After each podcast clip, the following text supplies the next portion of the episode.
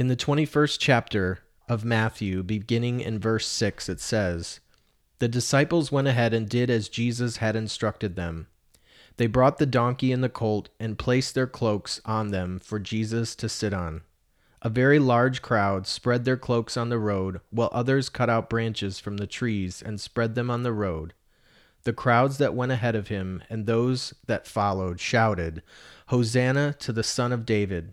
Blessed is he who comes in the name of the Lord. Hosanna in the highest heaven. When Jesus entered Jerusalem, the whole city was stirred and asked, Who is this? The crowds answered, This is Jesus, the prophet from Nazareth in Galilee. I want to come on here today and share about a word that's found in this passage. I should also note that this passage we read today is also found in the other three Gospels as well. But the word is in the Greek, Hosanna.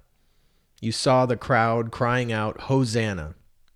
And I did a little research years ago. The Greek word here, Hosanna, means literally save us, please. Like the best translation says, save us, please.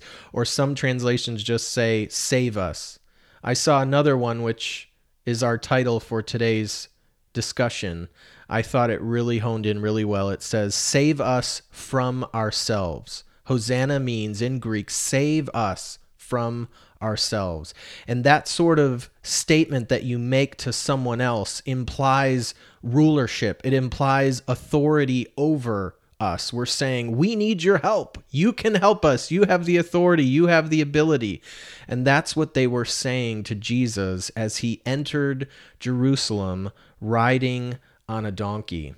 You see, Jesus is actually fulfilling prophecy from the Old Testament. This is from Scripture. Years ago, written, a prophecy was that the Messiah would be riding on a donkey. And notice what he's not doing. He is not riding in on a white horse with a sword you know, in front of him, exclaiming whatever sort of phrases, right? This is not a military conquest. This is not a conquering Jesus. This is not what we would see in typical uh, Hollywood films. He is coming in a manner of peace, of submission. The crowd said Hosanna because they knew Jesus was fulfilling that Old Testament prophecy. They were celebrating, they were full of joy and hope but they made a grave error that would lead them later the same week to yell, Crucify him! Crucify him! I've always been fascinated by this text, probably second only to the one back in the Old Testament where Israel is creating and worshiping a golden calf as Moses was meeting with God on the mountain behind them. Like it's just a fascinating, fascinating passage. I mean, how do these people, the, the crowd, so quickly go from shouting Hosanna to crucify him? It seems like, on a very basic level, they no longer saw him as that promised Messiah. Their perspective changed. See, they wanted a political king who would free them from Caesar and from Roman oppression. And when they saw he wasn't going to come through for them, he wasn't going to be that king, they turned on him. They turned on Jesus just a week later. Now, it's easy for us to get judgy here and suppose that we wouldn't be like them.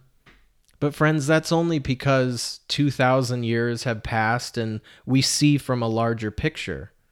Make no mistake, had we knew only what they did, I think we'd likely be right there with them in that crowd, celebrating one minute and executing him the next. I wonder if there is an application for us here in 2020.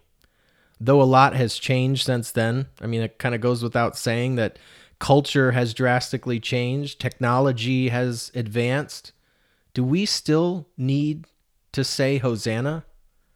Someone to save us from ourselves? Do we need that? Are people still being oppressed on this earth?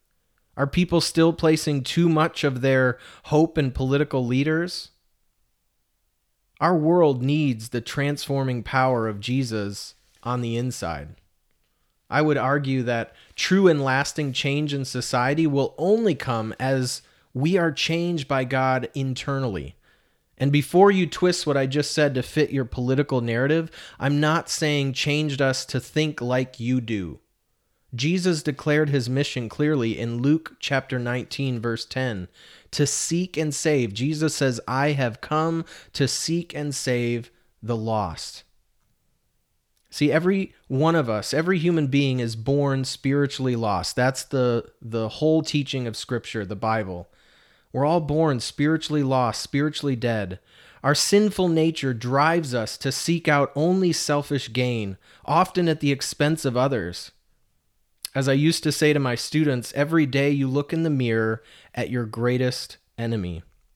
All the wrongs in the world stem ultimately from individuals, you and I, making bad decisions driven from a sinful nature rather than a Holy Spirit within us.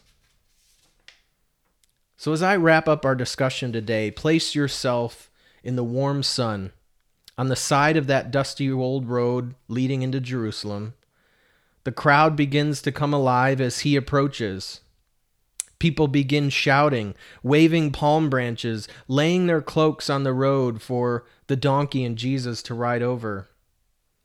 As you clear your throat and you arch your neck back and shout, Hosanna! Save us!